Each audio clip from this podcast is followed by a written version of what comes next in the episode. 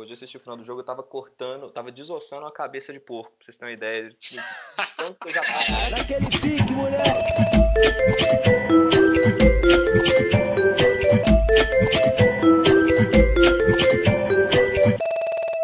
Bom, meu querido ouvinte do Galo de Calça, é, hoje não tem boa noite. Hoje tem boa noite porra nenhuma. Hoje é galo de raiva. Hoje o tema é puramente ódio. A pauta aqui é a rasgar o cu de José Mourinho. Nada mais. Tô aqui para compartilhar meu ódio com Matheus Vieira, Fernando Valverde e pela primeira vez chegando aqui como convidado, meu querido amigo Matheus Pereira. Matheus, por favor, começa você. Matheus Pereira, começa você, né? Temos dois Matheus hoje. É, hoje a, a noite só é boa em Sheffield, aparentemente. É, eu fico honrado de ter recebido esse convite aí dos amigos. Né? Até agora eu venho, venho sendo um ferrenho ouvinte do Galo de Cast, agora pela primeira vez participando e já num episódio lamentável. E eu queria mandar um recado para o senhor Eric Lamela. Se eu tivesse numa sala com você, Hitler, Margaret Thatcher e uma arma com três balas, eu dava três tiros em você. que maravilha. Fernando Valverde, por favor, como é bom estar de volta com você aqui. Eu já tô cansado dessa desgraça desse time, eu já tô cansado de vir aqui xingar, eu já tô cansado de responder maluquice em grupo de Facebook. E, enfim, enfim, eu não aguento mais, eu não aguento mais o Tottenham. Eu não sei porque a gente tem que passar por isso, passar por quarentena, passar por Jair Messias Bolsonaro, passar por Tottenham, tudo junto. É um combo de desgraça que 2020 vai acontecendo e, enfim, vamos ver onde vai dar. É, que bosta. Matheus Vieira, vou chamar de. Vamos, vamos de Matheus, né? Todo mundo conhece como Matheus. Seu alô, pelo amor de Deus, que saudade. Olha, eu fico admirado com vocês, com a capacidade de vocês de ainda sentir raiva, de ainda se irritar com esse time. Eu, eu só sinto aquela decepçãozinha, assim, aquele gosto amargo, porque se, se acreditar demais, você não é torcedor do Tottenham de verdade, porque é complicado. A gente está vivendo uma temporada que muito tempo a gente não, não presenciava, né, desde os tempos antes do, do Pochettino, e é mais do mesmo, você sabe como vai terminar, então se encher muito de esperança assim, eu acho que não, não vale tanta a pena não. Mas vamos lá, vamos meter o pau nos caras.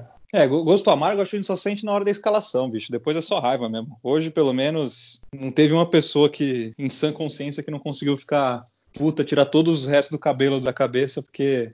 O, pra você ter uma ideia, teve um pênalti um, aliás, um, um, gol mal no lado do Kane, uma falta que o Lucas tomou, a bola bateu no braço dele, bateu também no sovaco dele. O VAR é, anulou o gol, né? Um gol que podia ter mudado talvez o rumo do jogo. E o jogo foi tão horrível, mas foi tão horrível, mas foi tão horrível que a gente esqueceu desse lance o segundo tempo inteiro.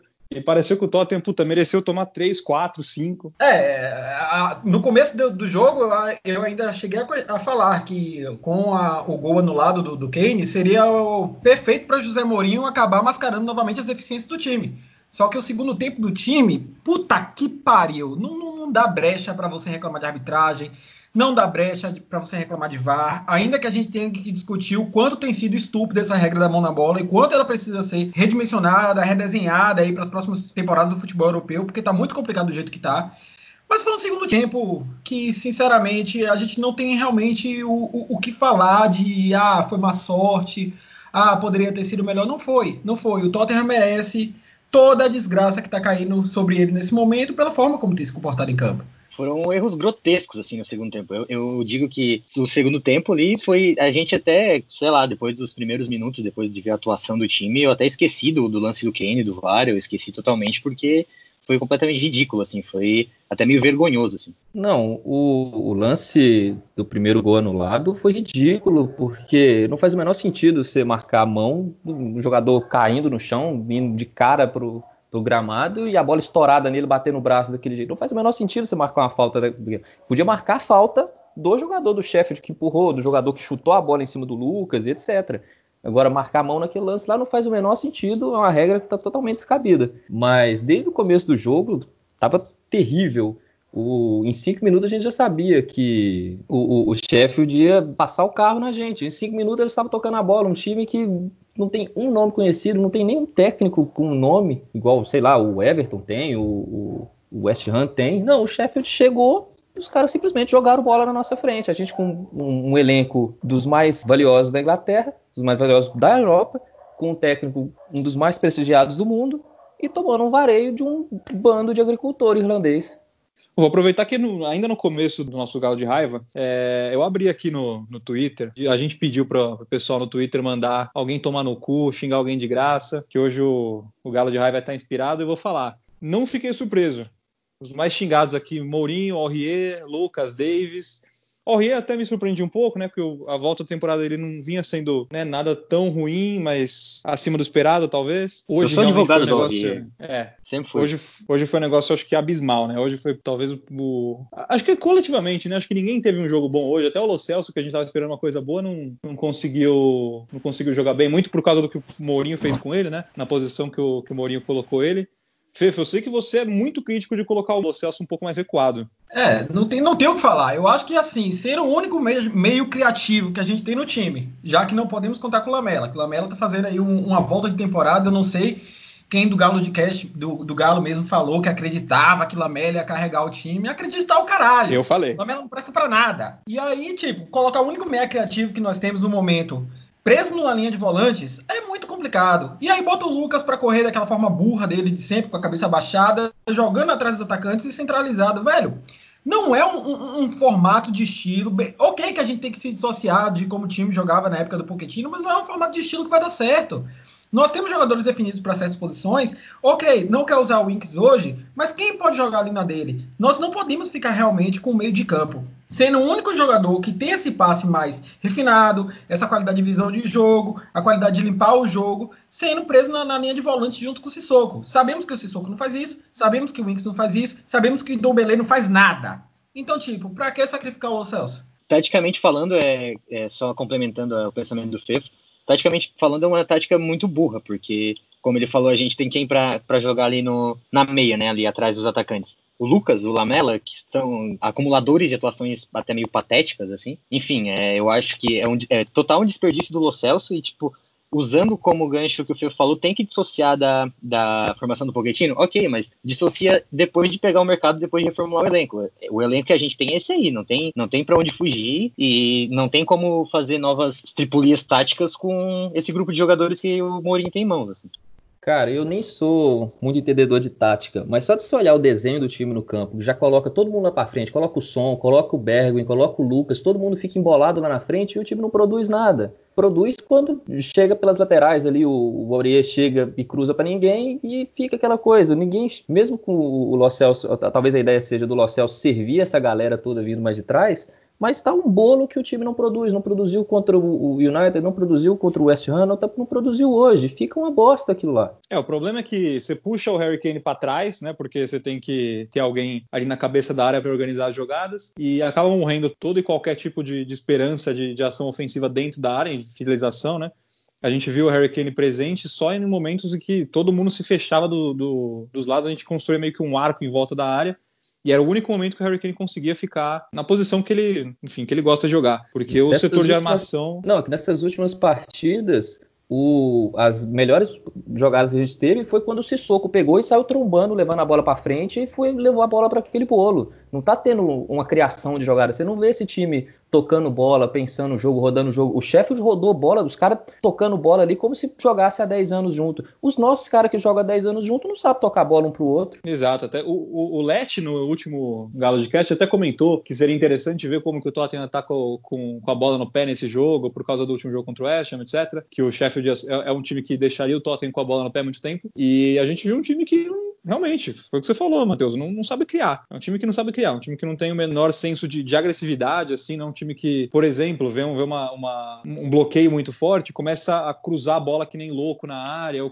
começa a chutar de, de longa distância. É um time que não tem recurso, parece, né? E, e é o que você falou, é o Sissoko trazendo bola lá de trás. Só que assim, na hora que desova a bola para um Lucas ou para o Lamela, a jogada morre, acabou. Até o Bergwijn, que eu tinha uma, uma, uma esperancinha que ia conseguir dar um ritmo diferente ali hoje, não conseguiu também. Então, porra, acho que acima de tudo, acima de qualquer né, comentário sobre o jogo que a gente tenha para jogar veneno aqui, acho que o problema principal é que assim, a temporada acabou com essa derrota, se a gente tinha alguma esperança para a temporada, é, acho que agora, qualquer coisa que a gente for falar, a gente tem que se planejar para o ano que vem, porque só vai ver jogo até o final do ano agora quem realmente está com saudade de futebol, porque pelo, pelo time em si, pela esperança, já não tem mais nada para sofrer.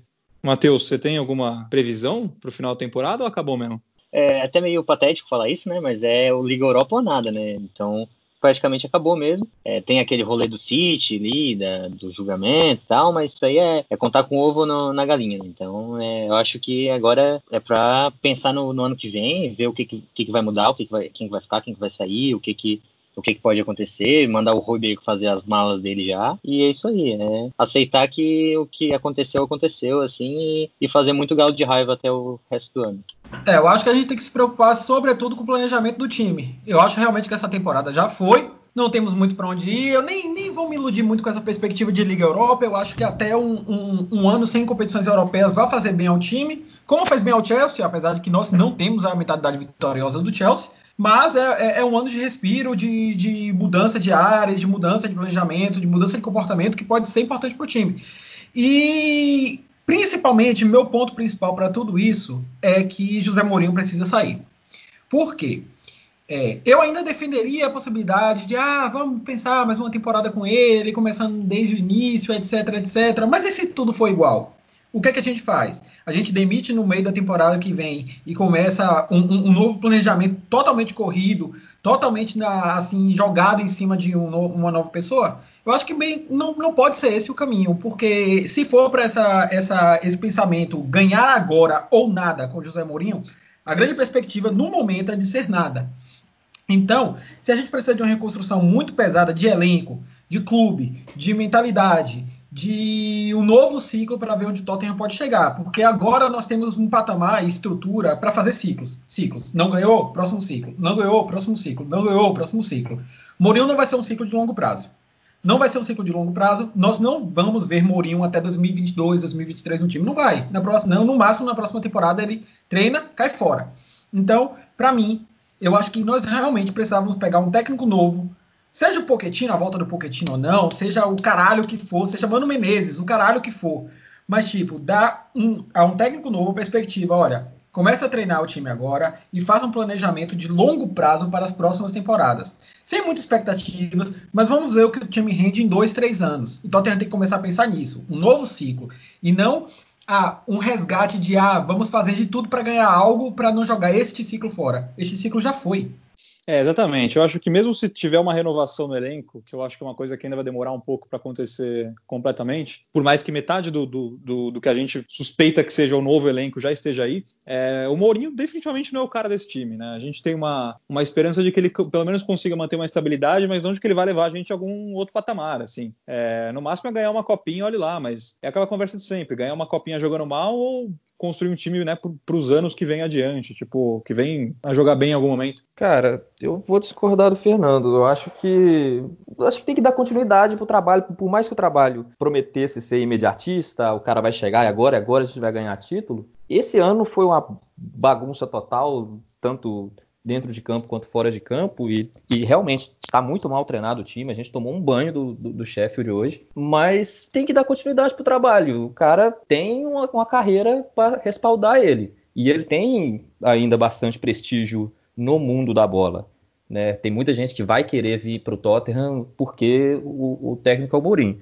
Então acho que tem que manter. Se a próxima temporada for um desastre completo, aí no fim da temporada manda ele embora. Acho que ficar cortando é, trabalho no meio assim, é coisa de time brasileiro que não, não tem um escopo de trabalho definido e vai, vai, vamos chamar o Celso Rotti. Mas o Mourinho é nosso Celso Rotti. Pode ser, é o nosso, Abel, o nosso Abelão, mas, cara, tem que manter o time, tem, tem, que, tem que manter um, um, um projeto. Se o projeto é o José Mourinho, tem que deixar ele até ficar, ó, o projeto não deu certo. Esse ano a gente não pode levar como parâmetro ainda, por mais, porque, né, ele pegou o time no meio do, do campeonato, vai deixar no meio do campeonato. Vamos ver se. Mas, Matheus, desde... uma pergunta, Matheus. Uma pergunta. Você realmente encara José Mourinho como um projeto ou você acha que ele é só um bombeiro que está ali para apagar fogo? Para mim, ele só estava para apagar fogo. Não existe um projeto. Ah. É, eu acho que ele entrou ali como um projeto. Eu acho que ele entrou como um projeto. Hoje ele parece um bombeiro, mas ele entrou como um projeto. Que eu imagino que, que, que, a contratação dele tenha sido o Livre falando: porra, ficamos cinco anos com aquele argentino filho da puta, chegamos agora, não ganhamos porra nenhuma, vou trazer algum cara que vai me ganhar pelo menos uma copinha. Só que né, não contava que. Não sei quem não sabia que Mourinho já estava ultrapassado no começo do ano, né? Falando é, sobre eu... Mourinho e o elenco, eu só queria que o Fernando comentasse sobre a reestreia de Tanguino e do Beleza Hoje fazemos exatamente um ano que contratamos Indomelê, né? Foi no dia 2 de julho de 2019. E, tipo assim, em um ano, o que dá para falar de, de Indomelê? O que a gente pode falar de Indomelê? Cara, eu, eu postei, eu, eu, hoje eu, eu, trouxe de volta meu post do Facebook. Graças a Deus existe neste dia pra gente apagar essas coisas vergonhosas que a gente posta. Eu trouxe de volta meu post do Facebook de um ano atrás, assim, o brabo chegou, cheio de coraçãozinho. Eu olhei hoje e senti raiva. Por quê? Porque, velho, Indombele me fez acreditar que era o homem que eu tava esperando no meio de campo. Há um ano atrás, se você me pedia assim, ah, qual é a sua listinha de jogadores que você quer pro Tottenham no momento? Pode ter certeza, Indombele era meu top da lista. E, porra, ver o time contratar o meu top da lista foi algo que eu falei, caralho, agora vai, agora estamos no, no, no bom caminho. Mas Indomelé é inútil, inútil, inútil. Até o momento se prova um grande inútil. Até o momento se prova um grande flop. Ok, tem os problemas físicos, tá tendo os problemas de relacionamento com o Mourinho, pode dar a volta por cima em, torno disso, pode se tornar um grande jogador e pilar do meio de campo do Tottenham, pode. Mas também pode não acompanhar, pode não acontecer nada disso. E eu já sou de uma perspectiva muito fatalista em relação a essas coisas, que se a gente tivesse uma proposta que fosse para recuperar 80%, 75% do, do valor do Indobilé, eu acho que devia vender. Devia vender. Porque, com cara, um ano de clube, já tá nesse ritmo, já tá nesse clima, já, já saem aquelas matérias, ah, Indombele não quer mais jogar com o Mourinho. Ah, Mourinho fala ah, agora ou nunca para Indombele. Ah, não sei o que, não sei o que. Cara, não dá, não dá. É um jogador com muita classe de bola. Quando ele tá com a bola no pé, você percebe que ele sabe o que quer fazer. Ele tem uma classe, ele tem uma, uma habilidade que muito superior, talvez, à, à, grande média do nosso elenco. É difícil até eu te falar alguém que seja mais habilidoso com a bola no pé do que o Ndombele. Mas todos os problemas que ele comete passam por isso, acabam eliminando isso. De que adiantou naquele jogo contra o Bahia? Ele deu três passes fantásticos pro som, assim, com 20 minutos de jogo Wilson podia ter feito uma trinca, assistência, assistência, assistência. Pronto, perfeito. Mas de que adiantou se nos 80 minutos seguintes o cara parecia não ter pulmão? O cara tava com a língua de fora. Todos os gols do Bahia passando pelas costas dele e ele acompanhando, olhando. E a gente já tá vendo isso constantemente. Então eu acho que, sinceramente, eu realmente não conto mais com o Indomile. Se ele for um novo Sissoko, é, resolver, ah, vou começar a jogar bola e, e pronto, dar, der a volta por cima, eu vou ficar bem satisfeito, mas eu também vou ficar muito surpreso. Realmente não, não espero mais nada desse, desse desgraçado que eu tanto esperei. Porra, cara, eu, eu não sei. Eu, eu, sou o maior defensor do Dembélé, do, do Indombele. Ó, que ato falha do caralho. Eu sou o maior defensor do Indombele, mas é o que o Fê falou, cara. Um ano ele já tá nesse, nesse ritmo. E com a pandemia, acho agora, com a, com a parada toda do, da Premier League, acho muito, muito jogador conseguiu se aproveitar esse tempo para se colocar em forma, enfim, para trabalhar o físico. A gente viu um jogador voltando, por exemplo, Pulisic aí, que voltou, puta, bombado pro, pro, pro Chelsea. E, pô, o cara continua parecendo que é uma criança jogando educação física, velho. É impressionante. O, o, ah, o Dele Alli é outro.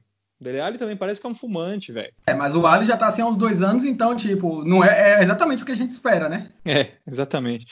Matheus Pereira, quem que você odiou hoje mais do que Ndombele? Ndombele acho que nem foi pior em campo, mas quem que vai? Cara, é, muita gente, muita gente. É, não sei nem por onde começar. Basicamente o time todo, né? Pra, começando por aí. Eu, eu tenho um ódio um ódio que já se perdura por anos pelo Lamela, mas eu não vou me alongar mais nisso. Temos uma relação meio não muito estável. Mas eu achei muito fraco a atuação do, da nossa defesa, foi até meio patético. O Ben Davis foi muito mal ali, que ele, na função dele, né, que é ali ajudar os, a, linha, a linha de defesa dos, dos nem um pouco seguros da e Davo. Não gostei do Davis, eu não gostei do, do Sissoko, apesar de a gente não espera muita coisa do Sissoko, né? Ele é um jogador que ele, ele tem essas alterações nas suas atua, atuações que vão do céu ao inferno por vezes, mas eu também achei ele um pouco comprometedor assim na atuação, principalmente defensivamente. E José Mourinho também, né? A tática, a tática que o Mourinho empregou ali, o Lucas Moura ali, ali meio inútil no campo, a Lo recuado, eu acho que eu, eu, elencaria esses três, assim como os destaques negativos do, do jogo contra o chefe.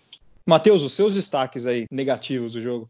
Cara, a defesa foi realmente patética. Os caras do Sheffield entrando do jeito que queria, tocando bola do jeito que queria. O segundo gol foi uma coisa inacreditável, todo mundo olhando. Mas o time não tá treinado, então é até difícil você puxar. Ah, esse aqui não jogou bem acho que o único que jogou razoavelmente no que a gente espera é o Harry Kane, que a bola pingou para ele, ele meteu quatro gols, valeu só um, mas ele meteu quatro. O Lo Celso errou muito passe hoje, foi, foi muito mal. O Aurier errou tudo que cruzou, toda a bola que cruzou ele errou. É, fica é difícil você puxar quem, quem foi pior. Chefo, você quer meter o pau em mais alguém antes da gente fechar? É, a questão não é nem meter o pau em mais alguém. Tem alguém para elogiar? Não tem. Então, tipo, mete pau em todo mundo mesmo e, e passa a bola, eu, espera. Ó, eu vou ter que passar um pano, pelo menos, que nem o Matheus falou pro Harry Kane, e o Sissoko acho que hoje não foi mal. Eu queria também levantar um ponto que não é exatamente um destaque negativo, mas é um, uma análise assim, do nosso time. Me passou pela cabeça vendo o jogo hoje como o Tottenham, é, na, em suas figuras, seus jogadores, é apático. Ali no final do jogo, o, teve a, o atacante lá, o, o, irlandês lá, o escocês, que eu não lembro o nome, que fez o terceiro gol do chefe, que já matou um tempinho ali segurando a bola. Daí o Lo Celso foi lá, bateu de frente com ele e tal, acabou. E daí deu um minuto depois, o Musê sofreu uma falta e foi andando com a bola, carregando, matando tempo, passou entre o Ali e o Edombele ali, passou entre um monte de gente e ninguém fez nada. É um time muito apático, assim, parece que falta brilho aos jogadores do Tottenham e, e é bem um retrato assim do, da situação que o time vive na temporada, né? na temporada inteira, vamos dizer assim. É, realmente. Hoje eu senti uma vibe meio final da temporada do Tim Sherwood no, no, no time no geral, sabe? Principalmente ali depois do segundo, terceiro gol, e principalmente os lances do segundo e terceiro gol, aquele posicionamento da zaga, o, a reação pós tomar gol. É, cara, parecia o time do Sherwood tudo de novo. Tava imaginando ali o Cabu, o Kirik, aquelas porra tudo lá. Foi um déjà vu de merda hoje, realmente. Então, para fechar aqui, queria os seus suas derrubadas de veneno finais. Por favor, Fê, pode começar. É, você falou de final de temporada do Tim Sherwood, eu espero que seja igualzinho ao final de temporada do Tim Sherwood. Porque quando acabou aquela temporada, nós anunciamos Maurício Pochettino como técnico. E eu não sei se vocês vão entrar na mesma pira de ilusão, de, de sonhar demais que, que eu estou entrando, mas não sei, eu, eu acho que ver o Pochettino entrar em Hotspur Way com a camisa do Tottenham, ainda usando a camisa do Tottenham na assinatura do contrato do filho dele, é, é, foi algo assim que mexeu demais com a minha cabeça. Porque, tipo, por que a gente merece tanto amor desse cara? Por que esse cara ainda usa a camisa do time depois de ter sido demitido da forma que foi? Então, tipo, eu comecei a sonhar com, com, com uma espécie de Zidane Real Madrid, que o Zidane, oito meses depois de sair do Real Madrid, falou: opa, vou voltar, vamos começar um novo projeto aí. E, tipo, ver essa boa relação do Pochettino internamente com o Tottenham me fez começar a pensar nisso. Me fez começar a pensar bastante nisso. Eu já tô Vou, vou, ficar me iludindo com a perspectiva de ter Maurício Pochettino de volta para a próxima temporada, até o dia que começar o primeiro jogo e José Mourinho, infelizmente, estiver sentado lá. Pelo amor de Deus, era para terminar mal esse podcast, era para terminar com raiva e vai terminar desse jeito, com, abrindo um sorriso, me enchendo de esperança para ver o Pochettino daqui a pouco de novo. Pelo amor de Deus, Matheus. Seu... é bom que a gente termine, é bom que a gente termine com esperança, porque a única coisa que nos resta é ter esperança que a partir da próxima temporada tudo volte ao normal, a gente volte a vencer o normal, como se o estado normal desse time fosse as vitórias. Mas que a gente volte a encontrar as vitórias. E o Pochettino é um cara que ele na carreira toda, acho que é um, uma coisa meio da cultura argentina de ser muito fiel às instituições que ele trabalhou, que ele, né, que ele já declarou que não, não treinaria o Barcelona por respeito ao espanhol, por exemplo. Ele ainda está, ele recusou, teoricamente ele recusou uma, uma proposta do Benfica ontem. Então eu acho que ele, eu acho que na mente dele ele está esperando ou o acabar a temporada e o PSG chamar ele, porque ele tem uma identificação com o PSG e é um, um projeto, seria um projeto grande para ele. Ou, sei lá, o Real Madrid, talvez, sei lá, o, o, Manchester United, não sei se ele teria essa, essa coragem de. Muito provavelmente ele não iria para um Chelsea, um Arsenal, mas talvez o Manchester United ele aceitaria. Então, se nada disso vier, é eu, eu acredito que se, se chegar para ele, ó, você quer voltar? Ele voltaria com bastante vontade de, de, de refazer o projeto dele e ganhar dessa vez. É, só um ponto para dar ainda mais esperança, complementando o que você disse: o Real Madrid está indo ganhar o Campeonato Espanhol. Zidane não sai. O United está com tudo para ir para a Champions League. Solskjaer vai ganhar mais um, um, um, um aninho aí de esperança de, de, de projeto. O Paris Saint-Germain que pode ser a grande dúvida aí, se manda o Tuchel embora, se não manda, mas eu acho que não manda, ou seja, porque a gente vai continuar no mercado e é nosso. Ai, filho, vai tomar no cu. Matheus Pereira, sua última despejada de veneno aí, vai. É, enquanto os meus companheiros de equipe aqui do, do, do episódio estão na, na fase da esperança, do, tal, eu, tô na, eu ainda estou relutando com outras fases do luto, então eu ainda estou com raiva de ter perdido meu tempo de assistindo esse jogo hoje, porque por ter criado esperança, mesmo sabendo que o jogo era importante para o Tottenham e mesmo assim ter criado esperança, o que é, o que é algo meio, como torcedor do Tottenham bem sabe, algo meio impensável assim é coisa de masoquista, como, como bem pontuaram os. Exatamente, é, é, não é esperança. Eu acho que é tanto ódio é. que a é. gente realmente procura algo para ainda se segurar esse time. E aí o que resta é isso. É, é, é tá difícil, tá difícil. É. Então, é, minhas destiladas de veneno eu acho que já ficaram pelo andar do episódio. Eu acho que agora eu tô só na, na. Vamos ver onde é que a onda vai levar a gente, né? Onde é que esse, esse galinho vai chegar aí. É, para fechar o episódio aqui, de todas as, as replies que a gente recebeu no Twitter aqui, duas foram acima da média, que eu pedi para o pessoal xingar é, de graça. Primeiro, óbvio, o do Matheus Pereira, tanto que a gente acabou convidando o homem para participar. E segundo, aqui, Lamunier Costa e Mati Matos, os dois que pediram para serem xingados por terem acreditado na melhora do time após dois jogos. Outro aqui, xingar, gostaria de xingar a mim mesmo por ter tesão em qualquer coisa que exale o DNA, DNA do fracasso. Só masoquista para torcer para esse time. Então, para fechar, eu queria deixar aqui um vai tomar no cu Lamunier e vai tomar no cu Matheus Matos, é, com todo o carinho da equipe do Galo de Calça. Eu queria ressaltar que é sempre um prazer conversar com vocês, sempre estar aqui no meio de especialistas em Tottenham e até a próxima. É, eu queria agradecer aí também mais uma vez a oportunidade que eu sempre tenho, afinal sou parte do Galo de Calça, né? Mas é, eu só queria deixar um recado também para os filhos da do caralho que ficam aí, ah, manda o leve embora, ah, manda o leve embora. Se você conhecer alguém desgraça que possa comprar esta porra deste clube, você manda um zap e fala, ô, oh, Compre o Tottenham e leva embora, por favor. Mas enquanto isso não houver, por favor, leia os textos. Matheus Pereira, ou Matheus Pereira, olha, já tô confundindo, Matheus Pereira vai fazer parte do calo, hein? Matheus Pereira chegou, fez um texto muito, muito, muito bem executado essa semana aí, falando sobre as finanças do Tottenham, falando sobre planejamento, falando sobre onde o Leve levou a gente até, como o Leve levou a gente até onde estamos. Então, tipo, leiam, leiam. Eu queria mandar agradecer, um agradecimento mais uma vez ao pessoal aí que me convidou pela, pela participação aí, me senti muito honrado. Mandar um abraço pro, pro Matheus Matos, o dono daquela, daquele tweet famoso no final, porque ele, ele é a pessoa com quem eu converso durante os jogos, todos os jogos. E tamo aí. É, vida longa ao, ao galo de calça e muito, muito ódio a ser destilado ainda pela frente. Então fechou, gente. Maravilha. Segue a gente no Twitter e no Instagram, os PHDs do Tottenham. Galo de Calça Underline. Então foi um prazer estar com vocês de novo. Até o próximo Galo de Raiva. Não teremos Galo de Boa até o final da temporada, aparentemente. É isso, um beijo no coração com muito ódio, muita raiva, muito desprezo para esse time do caralho. Até a próxima. Valeu.